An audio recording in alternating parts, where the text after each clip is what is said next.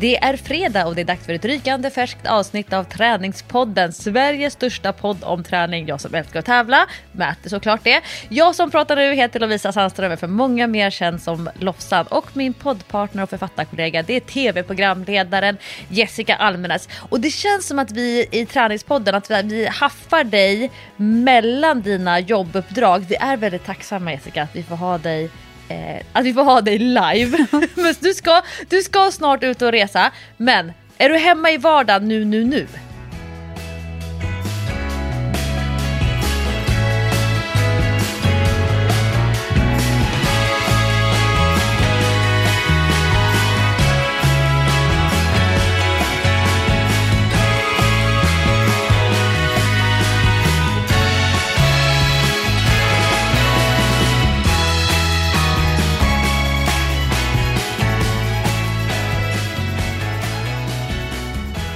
Ja, alltså just nu när vi spelar in så är det måndag kan jag säga och jag kommer att resa till Cypern imorgon jättetidigt. Flyget går eh, sex och någonting. Eh, så eh, vardagen hade jag gärna varit kvar i lite till. Men man får inte alltid som man vill. Så att nu eh, känner jag bara, bara jag hinner liksom släcka de mest akuta bränderna, det här sista dygnet höll jag på att säga, men halva dygnet som jag är kvar hemma, eh, så får jag vara nöjd. Och sen får jag ta med mig så mycket jag kan och så får jag försöka beta av grejer när jag är där. Och Eh, det brukar ändå vara så att man kan eh, slappna av lite när man väl är på plats. För då kan man liksom inte göra så mycket åt det. Utan då är det bara, ah, ja, jag får beta av de grejer jag kan när jag är här och sen så får jag ta resten när jag kommer hem. Det får vara som det är helt enkelt. Eh, och det är väl kanske så med livet att man måste tänka så ibland. För att ibland så går det bara inte ihop, men vad ska man göra? Alltså, man kan ju inte dela på sig och en person är kvar här hemma och jobbar av prylar och en person åker iväg och jobbar. Det funkar ju inte riktigt så. Så det är lite stressigt. Det är fortfarande andan i halsen. Jag känner mig ändå lite lugnare för att nu har jag insett så här, okej, okay, jag kommer inte hinna det, jag kommer inte hinna det, jag kommer inte hinna det, jag kommer inte hinna det. Så det är ingen idé att jag ens försöker hinna det. Så, så där är jag just nu, lite uppgiven, lite stressad. Eh, och också lite taggad på att åka iväg och jobba såklart. Så att eh, det, det är lite mixade känslor just nu. Men eh, kommer det bli roligt, tror du? Jo, men det kommer att du bli kul. Du brukar ju ibland säga att du har det roligaste jobbet. Ja, jag har ju det roligaste jobbet och jag brukar ibland tänka det när jag tycker att mitt jobb är stressigt och jobbigt och sådär. Men vad var det som sa det till mig? Ja, men det var min mamma igår när jag var och hälsade på min mamma. Eh, och sa till henne, gud det är så stressigt nu och jag har precis varit iväg på inspelning och nu ska jag åka iväg igen och jag hinner inte med och, och jag är så himla stressad. Och säger hon så här, men du, du ska inte jobba så mycket, tänk på du har bara ett liv. Och, och då kände jag bara så här, ja, men alla måste vi jobba, för alla måste vi försörja oss och man kan ju ha mycket, mycket tråkigare jobb än vad jag har. Så det sa jag faktiskt till mamma, du vet mamma, det hade ju kunnat vara så att jag hade varit tvungen att gå ner i gruvan och jobba varje dag. Nu får jag i alla fall resa och träffa roliga människor och eh, göra roliga saker på jobbet, så att jag får vara glad för det. Eh, och man kan ju inte bara, alltså jag tror inte att det är sunt heller att bara sluta jobba och göra absolut ingenting. Det skulle säkert vara skönt en månad kanske, men sen skulle man ju klättra på väggarna.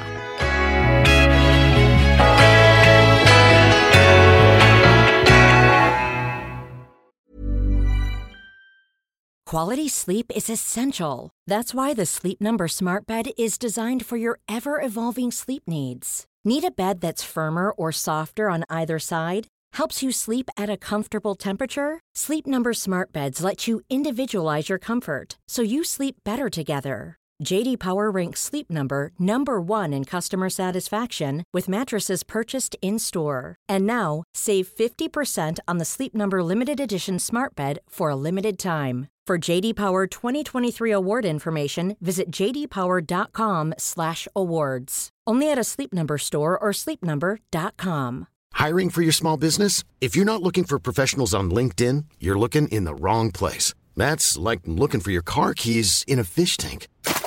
LinkedIn helps you hire professionals you can't find anywhere else, even those who aren't actively searching for a new job but might be open to the perfect role. In a given month, over 70% of LinkedIn users don't even visit other leading job sites. So start looking in the right place. With LinkedIn, you can hire professionals like a professional. Post your free job on linkedin.com slash people today. Vet du, innan eh, vi satte på poddmickarna nu så har jag varit i skolan. Jag har suttit i skolbänken. Din lilla elev. Ja, men, ja, men nu är jag på banan igen. Så är det. Men hur gick det med din uppgift här som du skulle lämna in? Är du klar med det eller? Ja, jag är klar med allting förutom att jag inte har skickat in den rent, rent fysiskt har jag inte liksom skickat iväg filen. Men det känns som ett, liksom, det, det minsta, minsta i liksom hela långa processen. Men jag hamnade så här, bara, gud jag, jag kommer inte klara av att gå dit. Alltså, det, det, det, blev, det var så jobbigt. Men sen, eh, sen, jag gick ju dit ändå. Men, och, och nu känner jag så här, wow, nu är jag på banan. Och det är så roligt att eh, eh, prata om så här, prata om beteende och prata om tankar. Och då, eh, det som vi har jobbat med förra veckan och den här veckan, det är, gud nu kommer ståken Lovisa fram igen. Nej Lovisa, har du, vem har du ståkat nu? Nej men det är dig! Har du ståkat mig nu igen? Jag har tänkt på dig! Gud, jag, jag som känner mig betraktar ibland på kvällarna när det är mörkt ute. Är det du som står där utanför och kollar in? uh, Okej, lite bakgrundsinformation. Alltså jag läser ju en psykologikurs och det är skitsvårt. Uh, den är på engelska, den är på avancerad nivå och jag kämpar med att förstå. Inte så här, alltså jag, kan liksom inte ens, eh, det, det är liksom level ett i inlärning. Det är så här, okej, du, vill säga, du måste förstå. Det är inte så här att jag måste kunna föra så här djupa, avancerade resonemang, utan bara okej Lovisa, försök förstå. Men då eh, var ett av temana nu self-regulation och det finns lite olika definitioner av self-regulation och eh, eftersom jag läser så himla mycket forskningstexter och så här vetenskapliga texter så, och jag förstår inte alltid, nästan aldrig, eh, så då brukar jag försöka googla och hitta de här populärvetenskapliga texterna om samma ämnen och så försöker jag så här läsa parallellt. Men då, då var det en eh, definition så här. Self-regulation is the ability to monitor and manage your energy states, emotions, thoughts and behaviors in ways that are acceptable and produce positive results such as well-being, loving relationships and learning. It is how we deal with stressors and as such lays the foundation for all other activity. Developing, alltså det är svårt ord, developing this ability requires self-awareness, emotional intelligence, efficient filtering of sensory simulation, coping effectively with stress, relating well to others and sustaining focus. Och Eh, då så försökte jag läsa på lite mer om det här då med self-regulation och hur ditt, dina tankar eh, påverkar ditt beteende och i nästa steg då relationer och din syn på dig själv och så vidare. Och då finns det en, eh, eh hittade jag så en guide som var så här, eight ways to improve self-regulation, alltså hur man blir bättre på det här. Och det här kanske någon känner igen. Jag har inte hört eh, uttrycket förut, men det finns någonting som kallas för the two wolves, alltså de två vargarna. Och det är någon sån här gammal typ cherokee-indian historia, sägen, saga. Eh, och det, den så här återberättas om i alltså, den morfar som sitter med sitt barnbarn och pratar om den här kampen med sig själv eh, och hur man har de här eh, inre rösterna, de här inre samtalen med sig själv. Och eh, då säger den här gamla farbrorn då att My son, the fight is between two wolves. One is evil. It is angry, envious, jealous, sorrowful, regretful, greedy, arrogant, self-pitying, guilty, resentful, inferior, dishonest, proud, superior and ego, eh, ego, egotistical. The other is good. Eh, this wolf is joyful, peaceful, loving, hopeful, serene, humble, kind, ben benevolent, vet inte vad det betyder, empathic, generous, truthful, compassionate and faithful. Eh, och eh, det här barnbarnet då tänker en stund och sen frågar han Which wolf wins grandfather? Och då svarar den här gamla indianen The one you feed. Och, Klokt. Och, då satt jag och tänkte på dig Jessica, för du är ju så öppen och du är så reflekterande med dina känslor, med dina beteenden. Och jag fattar att det ligger åratal av djupa kriser, eh, ordentlig terapi bakom. Men du har ju verkligen lärt dig de här strategierna för vilken varg du ska mata och så här lyckas finna dig mitt i sen när du står med matlådan till vargarna och bara vänta nu, vilken varg jag ska vända mig till och ge mat? Medan en annan kanske typ bara håller på och matar den här onda vargen som bara berättar hur dålig eh, man är och hur eh, alla sina tillkortakommanden och brister och, eh, och så vidare. Ja, vad, vad klokt, insiktsfullt. Och en sak har du i alla fall rätt i och det är att jag med åren har blivit en väldigt reflekterande person. Alltså, jag kan inte lura mig själv längre. Jag kan inte få mig själv att... Eh, alltså jag, jag, kan inte kollra bort mig själv och hamna fel för att jag någonstans så, så eh, vet jag ändå varför saker är som de är, varför jag är som jag är, varför jag, varför jag reagerar som jag gör på olika saker. Eh, mitt go-to när det händer olika saker och, och sådär. Så det har jag blivit ganska bra på. Faktum är att jag körde förbi min gamla lägenhet idag, eller lägenhet som jag bodde i när jag var kanske, alltså när jag först i princip flyttade till Stockholm, det var i slutet på 90-talet som jag bodde där. Början av 2000-talet, slutet på 90-talet. Eh, hos en kompis. Så jag var inneboende hos henne och bodde på hennes soffa. Och alltså jag bodde där tror jag i ja, men nästan två år. Och sen flyttade jag tillbaka på en, en period igen. Ja, ja, jag vet, det är så sjukt. Att hon lät mig också göra det är så jävla sjukt. Men hon hade faktiskt eh, en pojkvän som bodde i England, så att hon var ganska mycket i England. Eh, men det var, det var en jättekul tid på många sätt. Och så tänkte jag lite på det så här nostalgiskt, vet jag älskar nostalgi och bara åh, gud vad enkelt allting var då, Treliljo, åh mysigt och sådär. Och sen bara nej, vet du vad, jag skulle inte vilja tillbaka. Jag skulle inte vilja tillbaka, för saker var också så jobbiga. När man ska hitta den här vägen, hitta sig själv, börja förstå sig själv, hur man fungerar när man ska bli vuxen. Alla bump som man har kvar att liksom trilla på, allt skit som kommer hända. Jag bara känner så här, nej, jag vill inte göra det en gång till. Jag vill inte det. Äh, inte ens de roliga grejerna kände jag att jag ville göra en gång till. Utan jag var ganska nöjd med att vara där jag är eh, idag. Eh, men eh, det där är ju ingenting som man bara får eller något som kommer gratis för att man blir äldre. Utan eh, all sån här självreflektion och ehm, eh, att man blir medveten om sina egna svagheter eller fel om man ska kalla det så. Ehm, styrkor, Eh, eh, hur man reagerar i olika situationer, hur man är i relationer. Alltså det är ju ett jobb man gör. Det är ju ingenting som man bara får för att man blir äldre och, får, och blir mer erfaren och har levt längre, utan man får jobba med sig själv och eh, eh ha, alltså, ha ett mål i sikte. Att jag vill bli bättre, jag vill lära mig mer om hur jag fungerar för att eh, kunna undvika jobbiga perioder, situationer, eller åtminstone lära mig att hantera dem bättre. Så att jag har ju gått i massa terapi, så att, givetvis. Det är inte så att man har lärt sig själv allt det här. Vet du vilka som eh, är de här åtta tipsen till att bli bättre på self-regulation som jag tror att du kan eh, bocka av typ alla? Nej, Ska jag köra sn snabb Gud vad spännande, jag får ju lära mig nu lite grann från din kurs. Det är därför jag pluggar. Jättekul.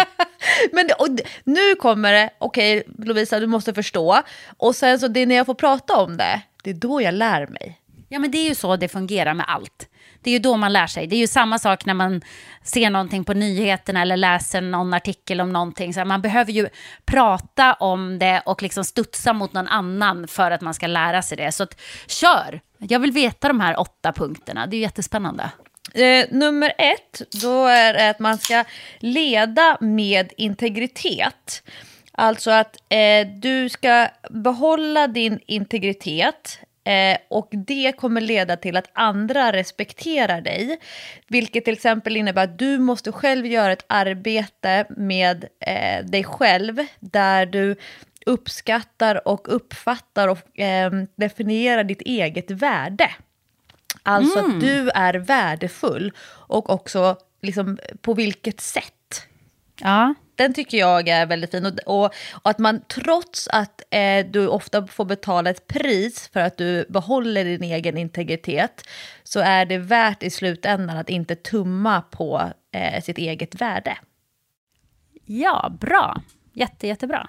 Nummer två, det är att man ska vara öppen till förändring.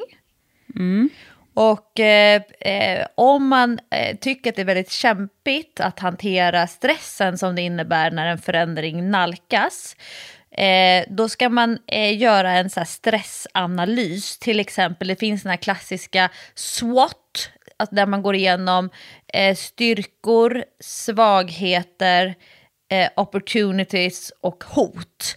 Det är en sån här klassisk företagsförändringsmodell. Alltså att man lär sig göra riskanalyser och så vidare. Eh, nummer tre, att man lär sig identifiera sina triggers. Mm, bra, bra. Och där, det har ju jag jobbat jättemycket med mig själv eh, i den delen. Att så här, inte bli paff över att jag eh, upplever då låg self-regulation. Utan att så här, men vänta nu, hallå, det kommer tre triggers här på en och samma gång. Nu får du nog vara lite eh, uppmärksam. Och nummer fyra, det är att man ska praktisera självdisciplin. Alltså att man ska sätta upp lite regler för sig själv. Att man ska jobba med struktur i sin egen vardag. Eh, allt ifrån så här, sätta klockan på morgonen, att ha en att göra-lista. Eh, att, att jobba med sin självdisciplin utifrån där man är. Och den där vet ju du såväl som jag när man eh, är nere i botten, när man är nere i källaren. Snacka Mm, om ja. att man har låg självdisciplin. Verkligen. Noll. Eh, nummer fem på listan, eh, då, eh, uttrycket, eller på engelska så heter det reframing, eh, men det kanske om, eh, omvärdera eller omformatera negativa tankar. Eh, och det är väl det som är eh, just det här med att vilken varg du matar. Alltså att man kommer alltid få negativa tankar, men att då fundera på, är de, eh, är de rimliga, de här negativa tankarna? Är de eh, eh på riktigt? Är, är det ett, eh, objektiva tankar eller är det subjektiva ta- tankar? Eh, och när man får de här negativa tankarna, då ska man träna på att formulera om dem så att de blir till positiva affirmationer. Kommer du ihåg Jessica när du Ja, var inne på affirmationer? jajamän.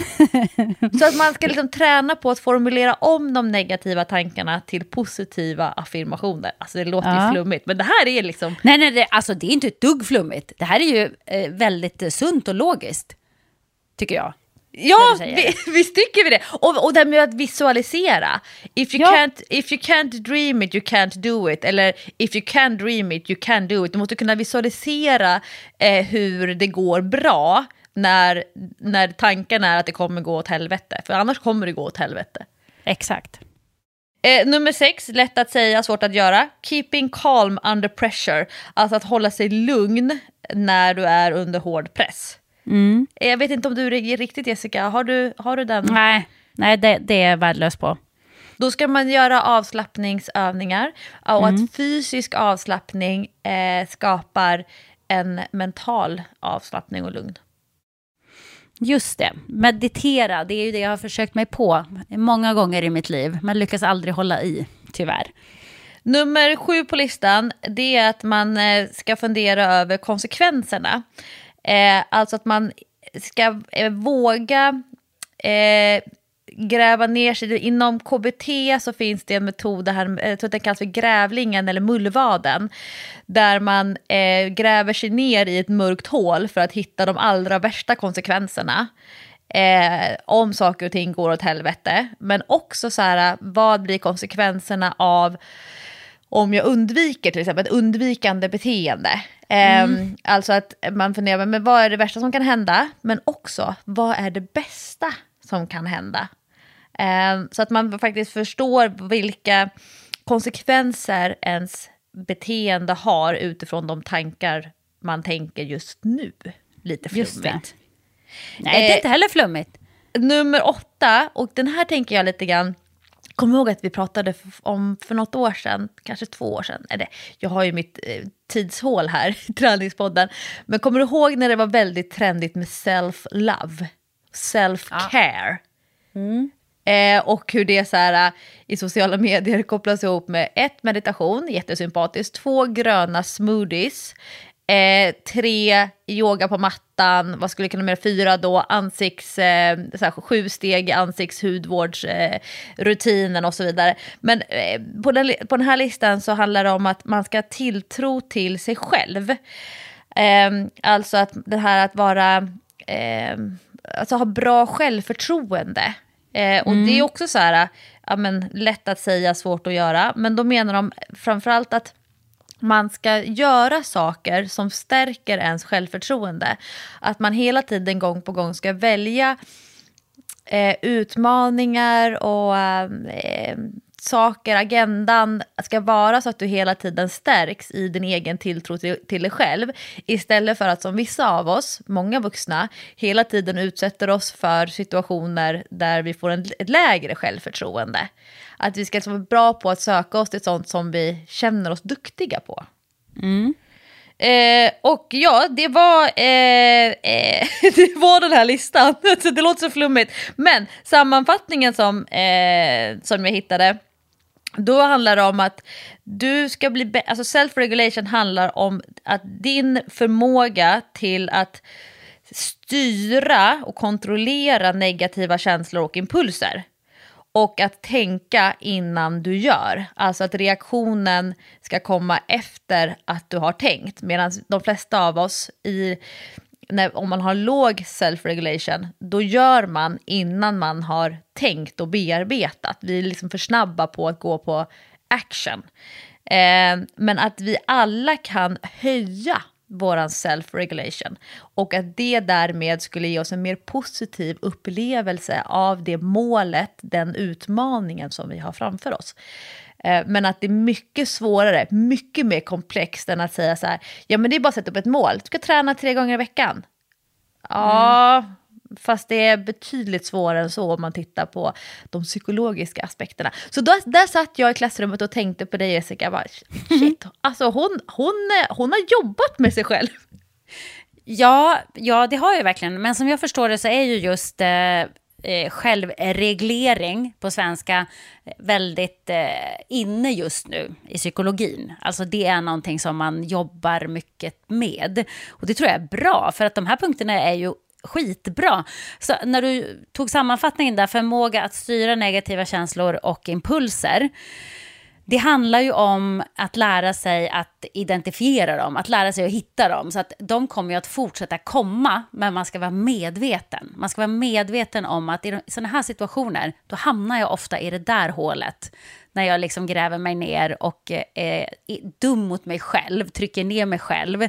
Eh, och så länge man är medveten om sånt så funkar det liksom inte lika bra. Den där delen av en själv som gärna vill trycka ner en, den, den får liksom inte samma space när man har identifierat eh, de här situationerna eller tillfällena eller ehm, ja, alltså när man hamnar i sånt som, som gör att man börjar klanka på sig själv. Eh, och det är ett arbete bara att göra helt enkelt. Men jag tycker det här var superspännande. Jag skrev ner alla de här åtta punkterna faktiskt, eh, Lovisa. Eh, och jag tänkte på en sak, det här med self-love, tilltro till sig själv, göra saker som stärker självförtroendet. Det är ju jag jättebra på. För jag vill bara göra saker som jag är bra på. Inte vika tvätt, städa på toaletten, Nej, men det är skicka därför- fakturor, göra bokföring.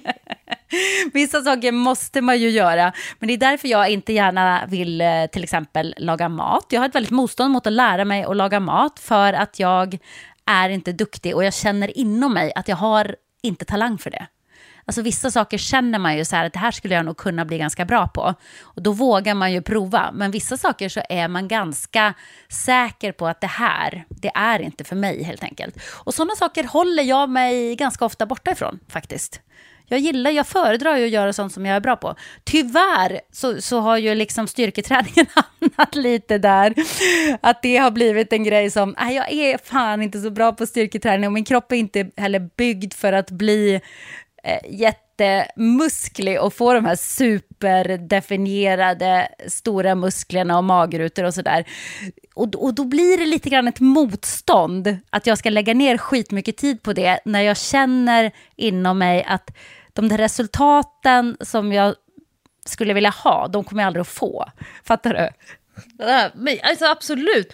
Och, och jag tänker på det, den här eh, känslan av eh, kompetens, alltså, alltså, som du säger, så här, det är väldigt trendigt just nu med de här self-regulation eh, theory. Eh, det finns eh, SDT model, eh, self-determination, self-determination theory och så finns self-regulation och så vidare.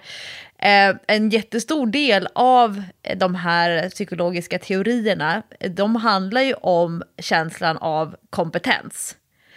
Och eh, jag tänker så här, vissa av oss kan ju faktiskt välja vad vi vill göra och inte göra. Och då är det inte så konstigt att vi väljer bort alla de delarna där vi inte känner oss kompetenta. Det är som jag och vatten till exempel. Alla bara, men Lovisa ska inte du köra en Ironman? Du skulle vara så bra, det skulle vara så inspirerande att få följa Lofsans väg till en Ironman. Och jag bara, nej! alltså, jag har simmat flera gånger i veckan, eller flera gånger under vintern ibland en gång i veckan i en 25 meters bassäng och det, jag känner mig så okompetent, jag känner mig så utanför min bekvämlighetszon att jag skulle, det finns liksom inte på kartan att jag skulle kunna bygga upp motivation till att träna upp mig för att simma i öppet hav på det sättet i en tävlingsform. Och då är det så här, men då, en miljon kronor? Nej, jag, jag, tror inte, det räcker liksom inte.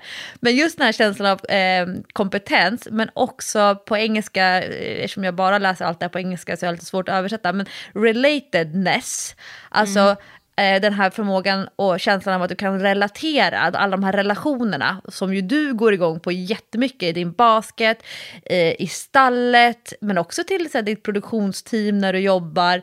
Hur viktigt det är att man känner att man kan relatera till sammanhanget, till eh, situationen, till personerna eh, och så vidare. Den är också så här viktig, att, att, bara ha kunnat identifiera att, att det är en viktig del för att jag ska må bra. Det här blir verkligen ett sidospår, men det är det här jag går runt och tänker på nu när jag pluggar. Nej, men jag, jag tyckte det här var jätte, jätteintressant, för det här kan man verkligen applicera på allting i livet, eh, också träningen, eftersom vi nu gör en, en träningspodd, men det handlar ju också om hälsa. Och eh, om man jobbar på de här sidorna så kommer man ju att må bättre och få bättre hälsa det säger sig självt. Eh, för att det får man när man mår bra i skallen. När man mår bra mentalt så, så blir allting i livet bättre. Så jag tycker det här är superrelevant faktiskt även för podden. En annan punkt som jag tyckte var väldigt spännande är ju den här fundera över konsekvenser. Eh, och då, som jag var förr i alla fall, så eh, hade jag ju alltid de här katastroftankarna. Alltså jag hade ju föreställt mig alla de hemskaste, värstaste sakerna som kunde hända i princip eh, i alla situationer. Så det var ju alltid en liten katastroftanke som låg där och lurade och eh, då var ju min tanke så här, ja men om jag redan har tänkt de här tankarna, då är jag förberedd. Då kommer ingenting att kunna liksom knocka mig. Eh, men man kan inte vara förberedd när saker händer. Det, går in, det, det, hjälper ju inte mig om jag har gått runt i tio år och tänkt att ja, nu kanske min mormor kommer att dö snart. För att när hon dör så kommer jag i alla fall att tycka att det är jobbigt. Det är ju inte så att jag är förberedd på att hon ska dö bara för att jag har gått runt och tänkt att hon är så gammal nu. Nej, nu blev hon sjuk. Ah, nu kommer hon säkert att dö snart. Nu ska jag vara förberedd på att hon ska dö snart. Förstår du? Så kan man ju inte gå runt och, och tänka. Det, det funkar ju inte. Men också det här som du sa, att även när man undviker att göra saker så finns det ju konsekvenser. Och där är ju den viktiga grejen tycker jag. Där är ju den viktiga saken så här, om du väljer bort något för att du är rädd för konsekvenserna, till exempel ett nytt jobb.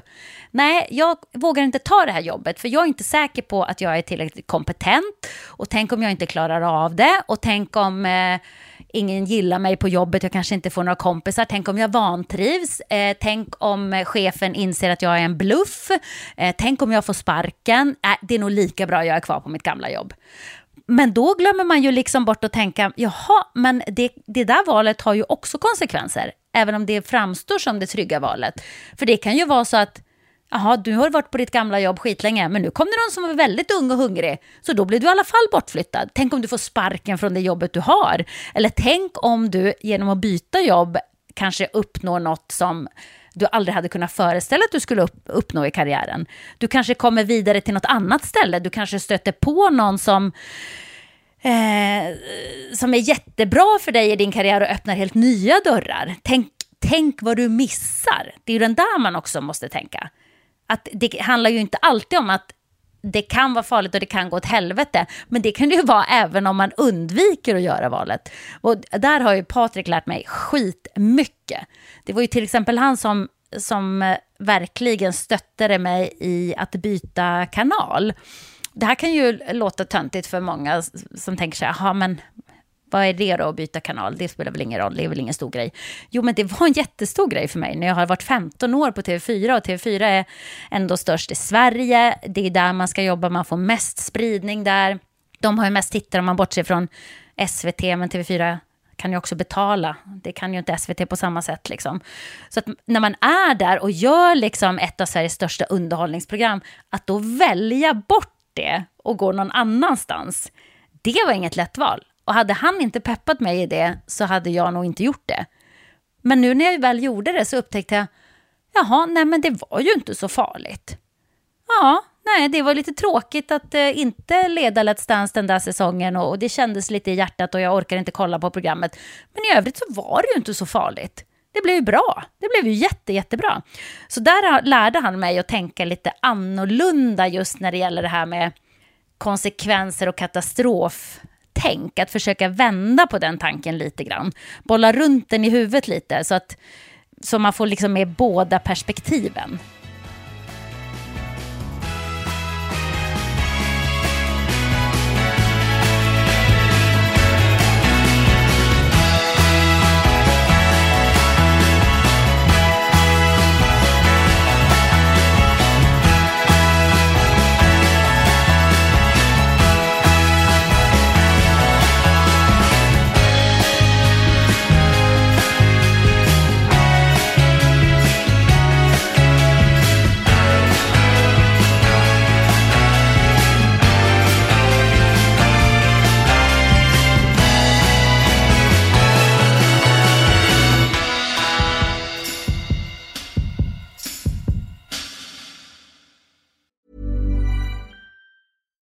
Here's a cool fact a crocodile can't stick out its tongue.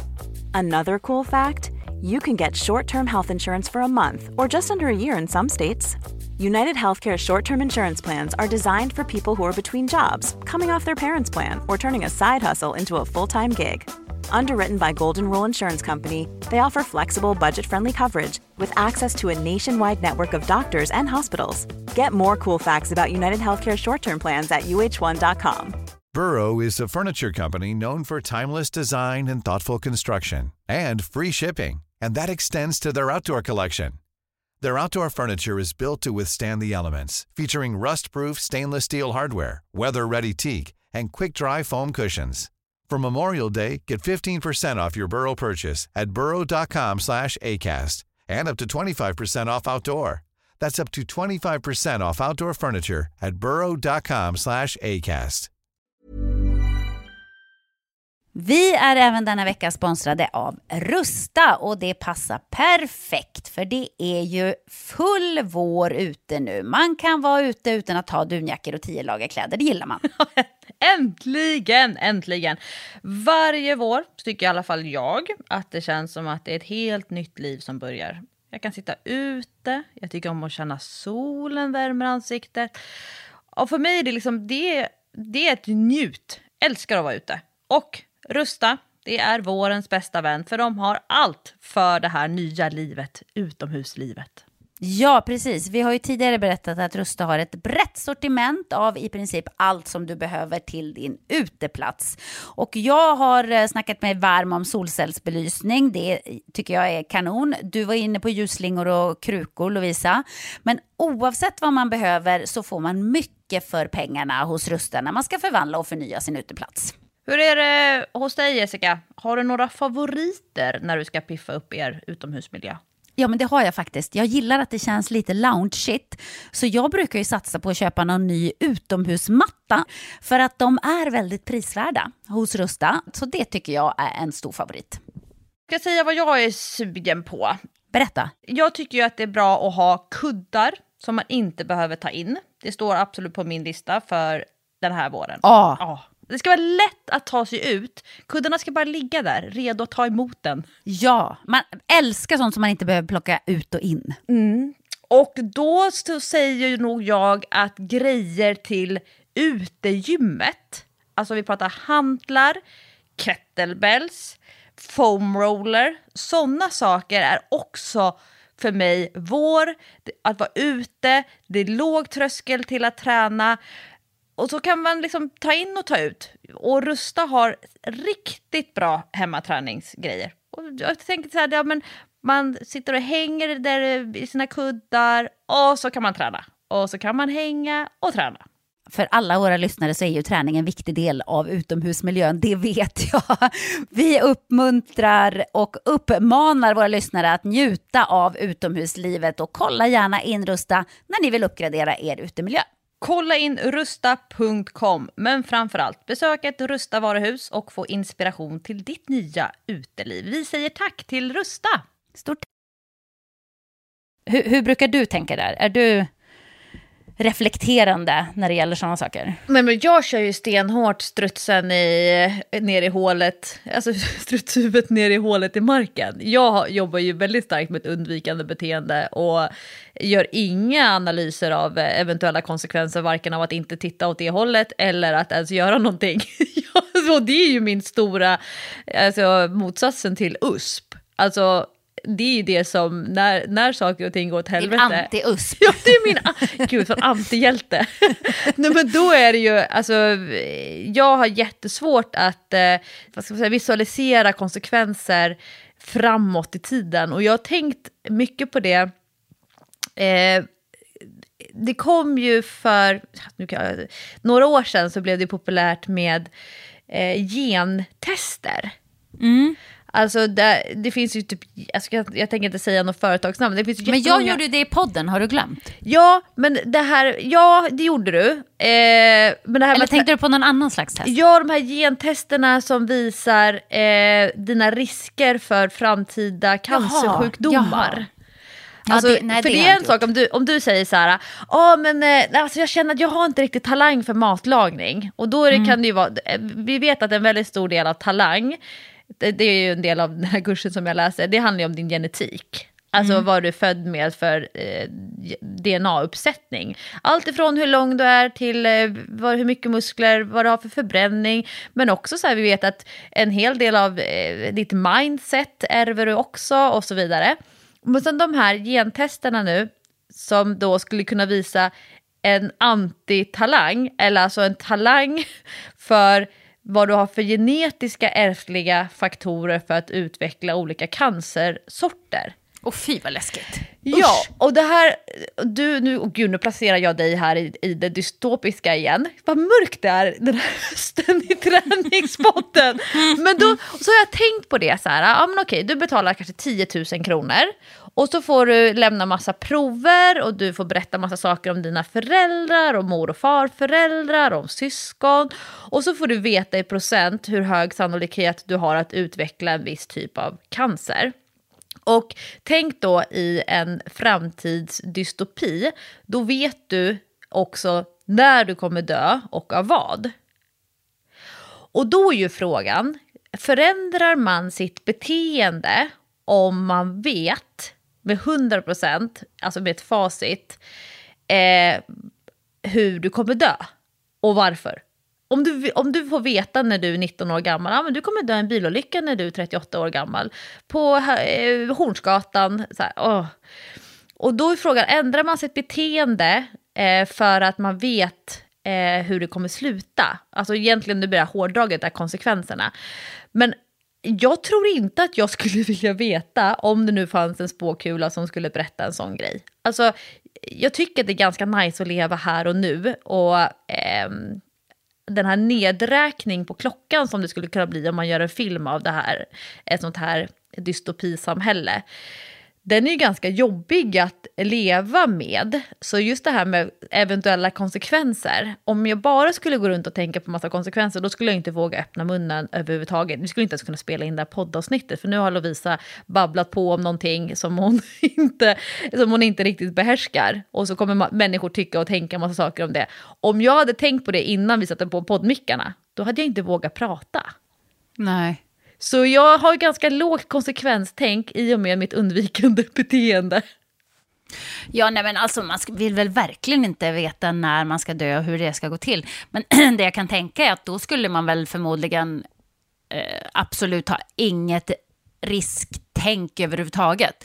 För att om jag visste så här, jag kommer att dö då, Ja, nej, men då kan jag ju hoppa fallskärm, rida utan hjälm, oh. eh, ta alla droger i världen. Förstår du? För då vet jag att jag kommer ändå inte att dö. Det, någonstans är ju det där eh, en överlevnadsinstinkt, en överlevnadsgrej. Att vi vill inte dö. Så vi försöker undvika saker eh, där vi tror att risken att dö eh, finns eller är större än om vi inte gör det. Så har jag inte tänkt på det. Vad smart du är. Ja, men eh, jag tänker att det skulle liksom vara en konsekvens. Då skulle vi liksom leva på ett jordklot med en massa dårar som bara tar Du skulle dricka bubbel varje dag. Ja, varför inte? Jag skulle ju testa precis allt. För jag har ju väldigt mycket så här dödsångest. Så det, för mig är ju det en ganska stark drivkraft att undvika vissa saker. att undvika att dö. Oh. Ja, nej, men alltså så här, till exempel, eh, nu, nu har jag inget sug efter att börja röka för jag tycker det är skitäckligt. Men jag har ju knappt rökt en cigarett i mitt liv. Alltså jag, kan, eh, jag tror jag kan säga att jag har absolut inte rökt mer än tio cigaretter i, i mitt liv. Eh, på grund av att eh, det är farligt. Jag vill inte dö. Alltså, så, det är massa sådana saker jag har undvikit. Jag skulle aldrig hoppa fallskärm. Jag vill inte dö. Jag skulle aldrig hoppa bungee jump, jag vill inte dö. Alltså det är massa grejer som jag verkligen inte skulle göra för att jag tycker när jag analyserar att risken att dö är för stor och det är inte värt det. Däremot absolut, jag rider ju och det är ju farligt liksom. Det är klart att det kan hända en olycka när man rider, men där tycker jag att risken eh, är värd det.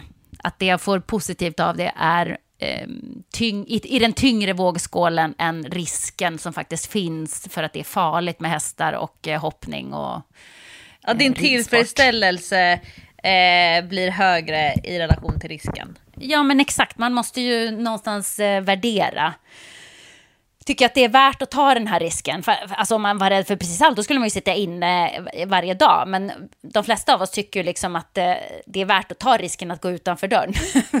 för det, det ger oss mer än om vi sitter inne och försöker undvika att dö någonstans. Mm. Alltså, jag, jag hade gärna velat... Eh, eh, få veta från ett laboratorium vad jag hade för eh, genetiska talanger i positiv bemärkelse.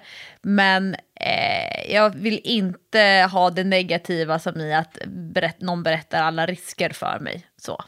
Nej, nej, jag, jag är med dig där. Men du, när jag ändå är inne på hästarna så ska ni få världens bästa ned stress, nej vad säger man, avstressningstips från mig. De-stressing, nu vänder ja, vi på engelska ja, ja, ja. Vi, vi, kan väl, vi får hålla oss till engelska nu, för att ibland är det som att man inte hittar orden på svenska, men på engelska så finns det ändå ett klockrent ord. Men helt enkelt, om man är väldigt stressad. Jag var otroligt stressad här en dag. Det var väl i ja, förra onsdagen.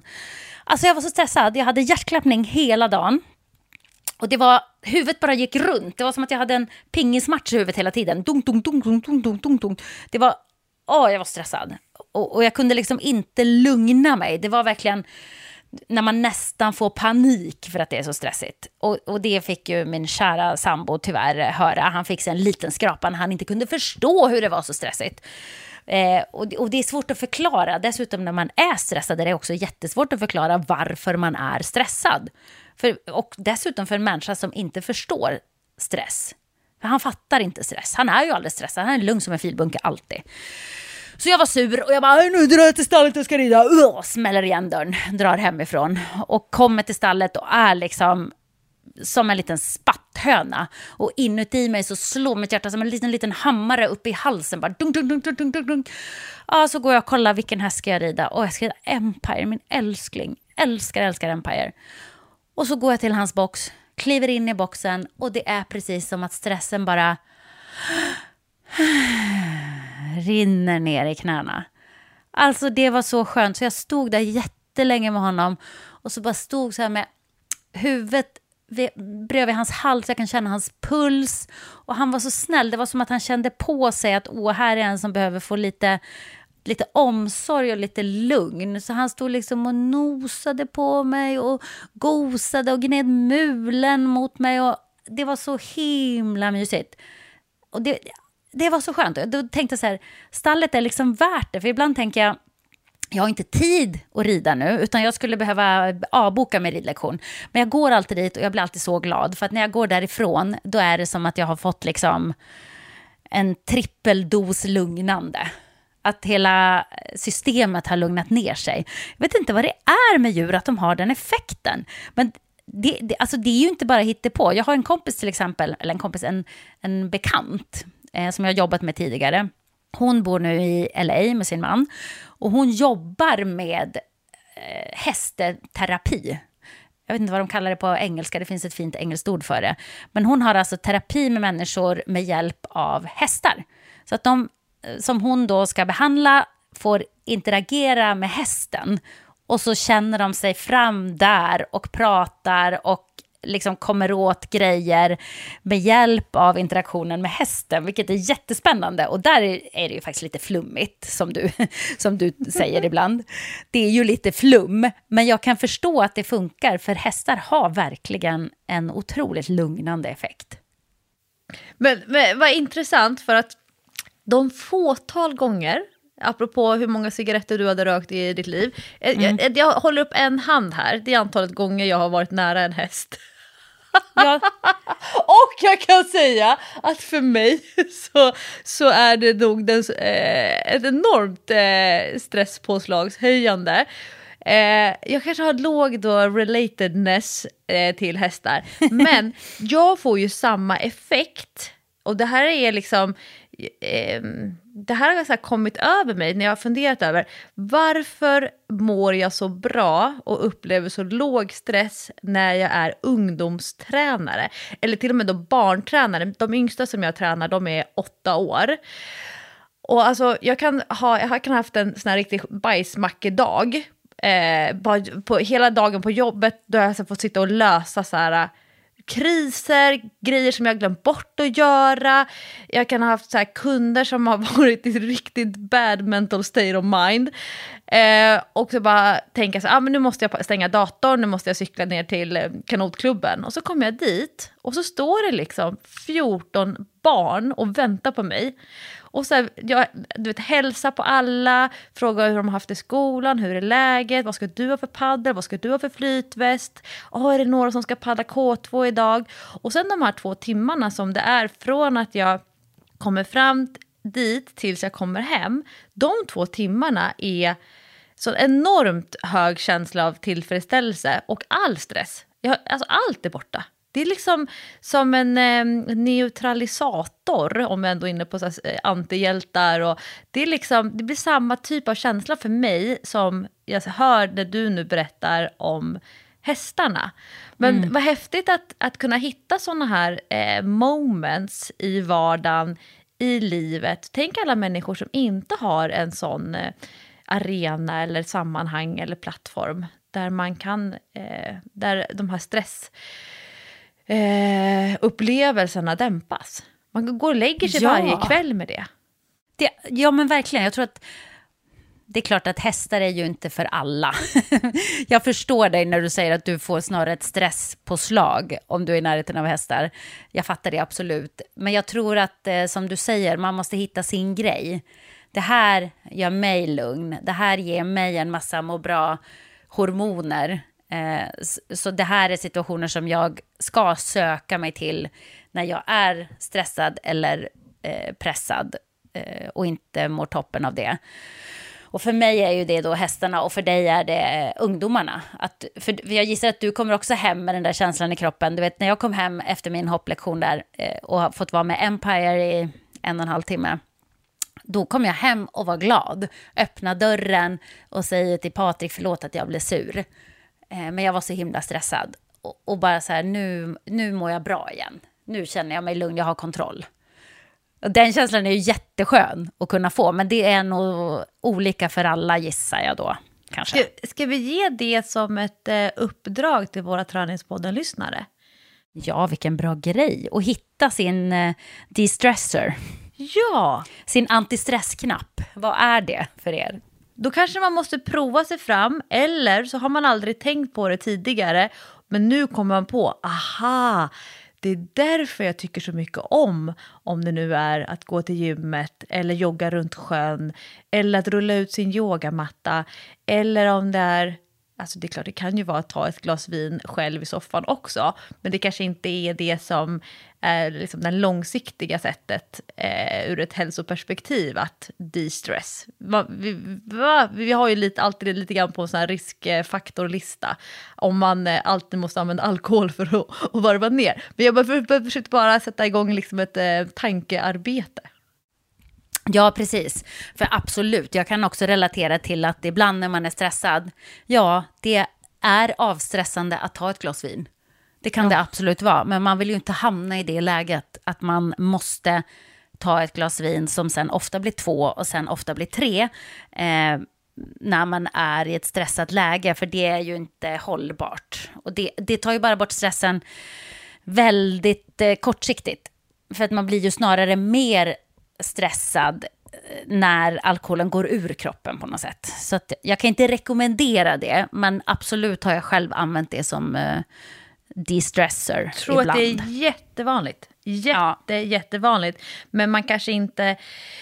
Eh, man tycker att konsekvensen är så liten i vad effekten, alltså den positiva effekten det var liksom, man hamnar i den där värderingen. Ja, men den kortsiktiga effekten här och nu är mer positiv än den långsiktiga effekten att eh, lära sig hantera sina triggers. För det, kan, det, är ju det, ja.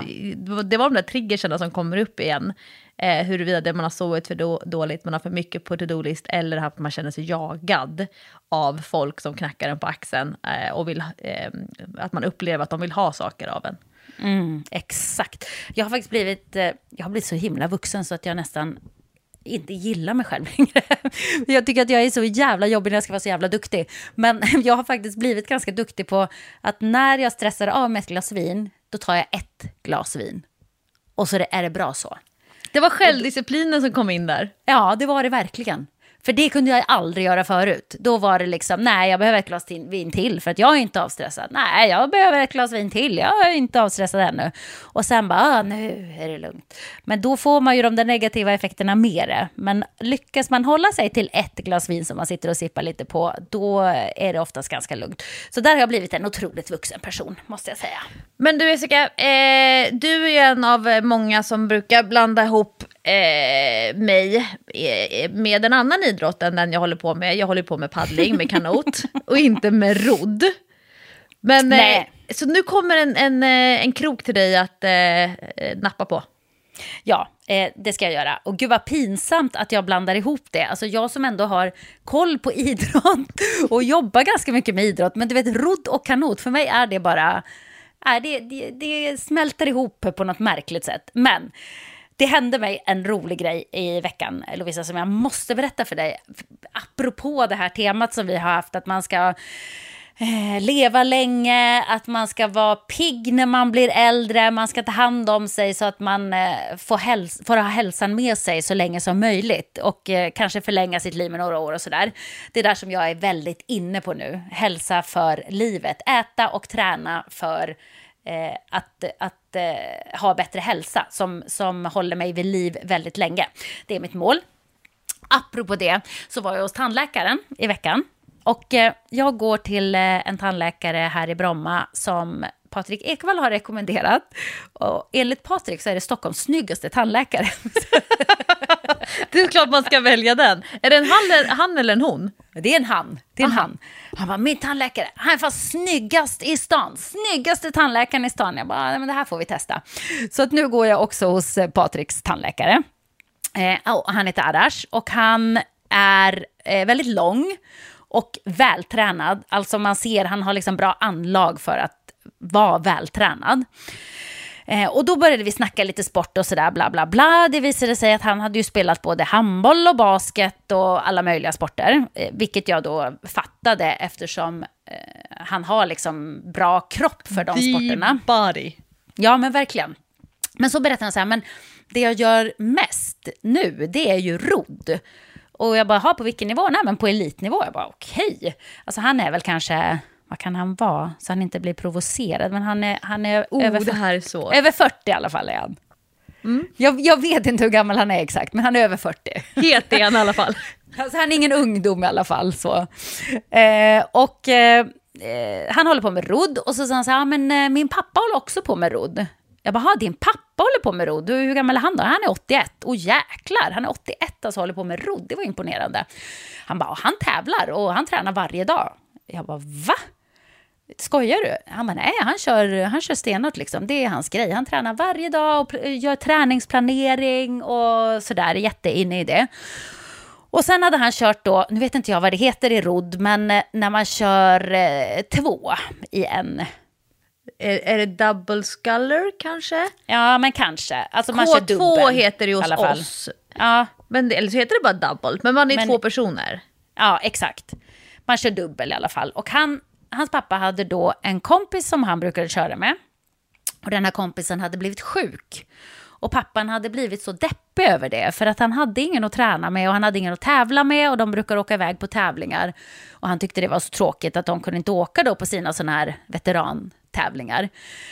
Eh, och han hade märkt att hans pappa började bli lite deppig av det här. Apropå det vi har pratat om, att det är viktigt att ha ett socialt sammanhang. Det är viktigt att ha någonstans man ska vara. Att någon väntar på en, för man ska vara någonstans en viss tid i veckan eller eh, på en träning. Eller att man har någon som väntar på att man ska svara på meddelanden eller hålla kontakten och sådär. Det är skitviktigt tror jag, när man blir gammal. Så han hade bestämt sig för att han skulle åka och tävla med sin pappa då. Eh, hoppa in då som ersättare på en tävling i Sydafrika som pappan ville åka på. Så de hade åkt till Sydafrika och tävlat i rodd. Och då gör man tydligen så i de här veteranklasserna att eh, man slår ihop åldern. Och sen får man tävla i den klassen eh, när man delar åldern på två, om man säger. Ah, det känns ju ändå ganska rättvist. Ja, så om man delar 40 och 80 då eller något, eh, de var väl där kring då, då blir det 120 så då fick de tävla i 60 plus-klassen. Vad roligt. ja men det är ju kul ju. Eh, och det hade gått jättebra, hans pappa hade varit så peppad och så sa han så här, jag ska visa dig en bild. Ja, okej, för hans pappa hade fått något pris också för att han var så engagerad i rodden och så. Så visar han en bild när han sitter där och ror med sin pappa. Och du vet, jag tappade hakan. Jag bara, du skojar, det där kan inte vara din pappa. Han bara, jo, det där är min pappa.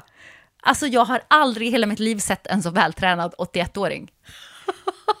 Nej men ah, det, Lovisa, det var det sjukaste. Du kan inte föreställa dig. Och du vet, om du ser en väldigt vältränad äldre människa, en väldigt gammal människa som är vältränad, så är de ju oftast seniga och vältränade. alltså du vet att de är väldigt skinny. smala, precis, skinny, men de kan ändå ha muskler. Du vet om du ser sådana som springer maraton och, eh, och sånt, det, det kan ju många göra långt upp i åldrarna och sådär. Men de är ju väldigt tunna, men man ser ju musklerna absolut, men det är ju liksom eh, skinny muscles, det är inte så mycket... Eh, ja, du förstår vad jag menar, det är inte så mycket volym. Nej, det, det, det som är jobbigt med åldrande, det är ju att muskelvolymen, muskelmassan minskar. Ja, exakt. Men här snackar vi volym. Alltså hans axlar och armar och du vet, hade du, hade du bara sett kroppen så hade du kanske gissat att han var 50 år. Nej men det var sinnessjukt. Alltså jag trillade ut ur tandläkarstolen i princip när jag såg den här bilden på hans farsa. Jag bara, hur kan han ha så mycket muskler? Han bara, "Nej, men han tränar ju varje dag. Jag bara, ja, jo, jag ser det, men det här är ju helt sinnessjukt. Det, är helt, det var helt sinnessjukt. Jag bara sa det till Arasha, du har ju verkligen gener. Ja. Du kan vara glad, för du kommer ju att se ut sådär när du är 80, så gratulerar. Men det var så fascinerande och då tänkte jag så här, hans pappa har ju hittat nyckeln liksom till hur man ska göra. För då sa han också så här, och det var så kul för att pappa träffade ju en från Norge när vi var där. Som, var, som är lika tokig som han och vill träna varje dag och snacka om rodd varje dag. Så att de har kontakt varje dag och nu ska de börja tävla tillsammans. Och jag tror bara så här, det där sociala sammanhanget och det där intresset, det är minst lika viktigt som att intresset råkar vara en fysisk aktivitet. Men alltså, eh, det var det sjukaste jag har sett, alltså, hans farsa. Gud vad coolt. Alltså, eh, någon gång medan, när du poddar ifrån eh, Cypern, Ja. då ska jag, om jag kommer ihåg, berätta för en del av den här kursen som jag läser, den handlar om motivation hos eh, masters och hos äldre. Och då är det alltså 40 plus upp till, alltså tills döden.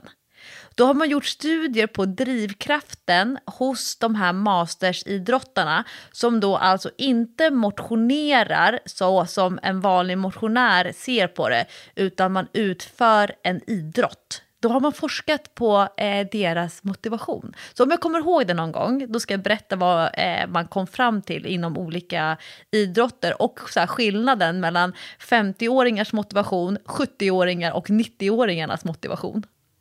Gud vad spännande, för jag är ju där. Eh, även, även om jag är i det liksom nedre spannet så räknas ju jag då nu uppenbarligen som äldre. Jag räckte faktiskt upp handen och bara eh, “Excuse me, I have a friend and she is a master in basketball”.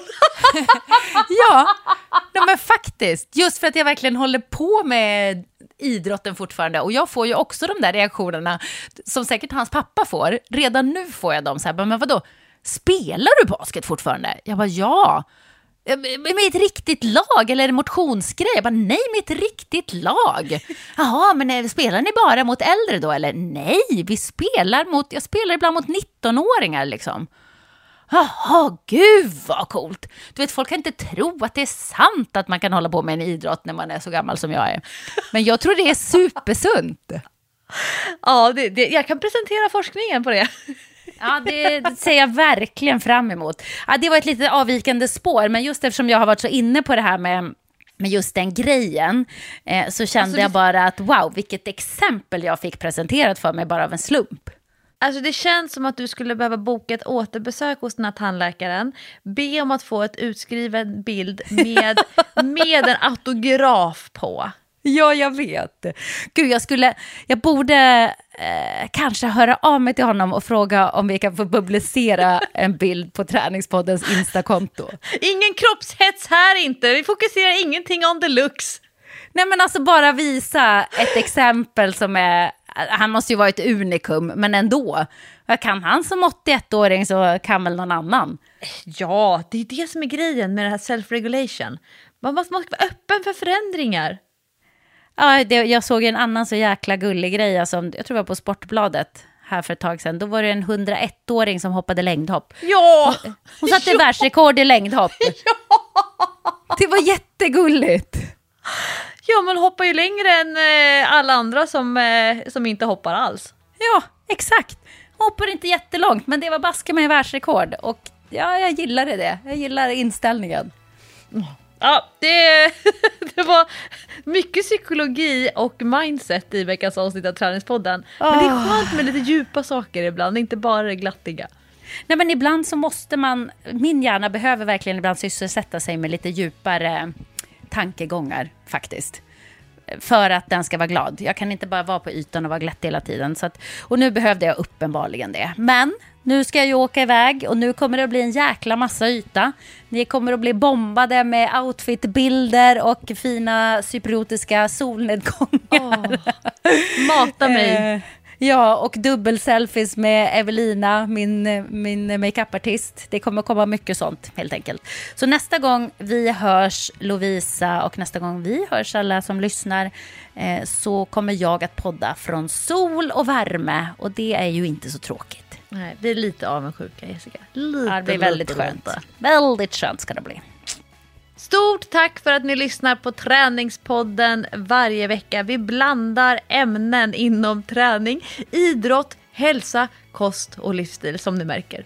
Ja, det är högt och det är lågt och det får ni stå ut med allihopa. Ha nu en riktigt härlig helg, för nu är det ju helg igen baske mig. Puss och kram på er. Hej då!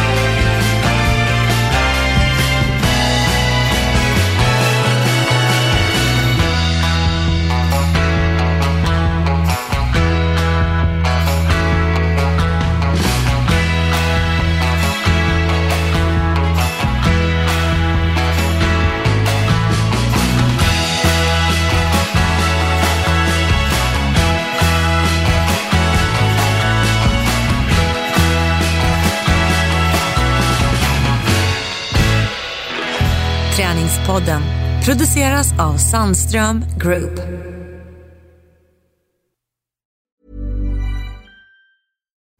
Deserves the best, and there's no better place to shop for Mother's Day than Whole Foods Market. They're your destination for unbeatable savings, from premium gifts to show-stopping flowers and irresistible desserts. Start by saving 33% with Prime on all body care and candles. Then get a 15-stem bunch of tulips for just $9.99 each with Prime. Round out Mom's menu with festive rosé, irresistible berry chantilly cake, and more special treats. Come celebrate Mother's Day at Whole Foods Market. Imagine the softest sheets you've ever felt. Now imagine them getting even softer over time. That's what you'll feel with Bowl and Branch's organic cotton sheets. In a recent customer survey, 96% replied that Bowl and Branch sheets get softer with every wash. Start getting your best night's sleep in these sheets that get softer and softer for years to come. Try their sheets with a 30-night guarantee. Plus, get 15% off your first order at bowlandbranch.com. Code BUTTERY. Exclusions apply. See site for details.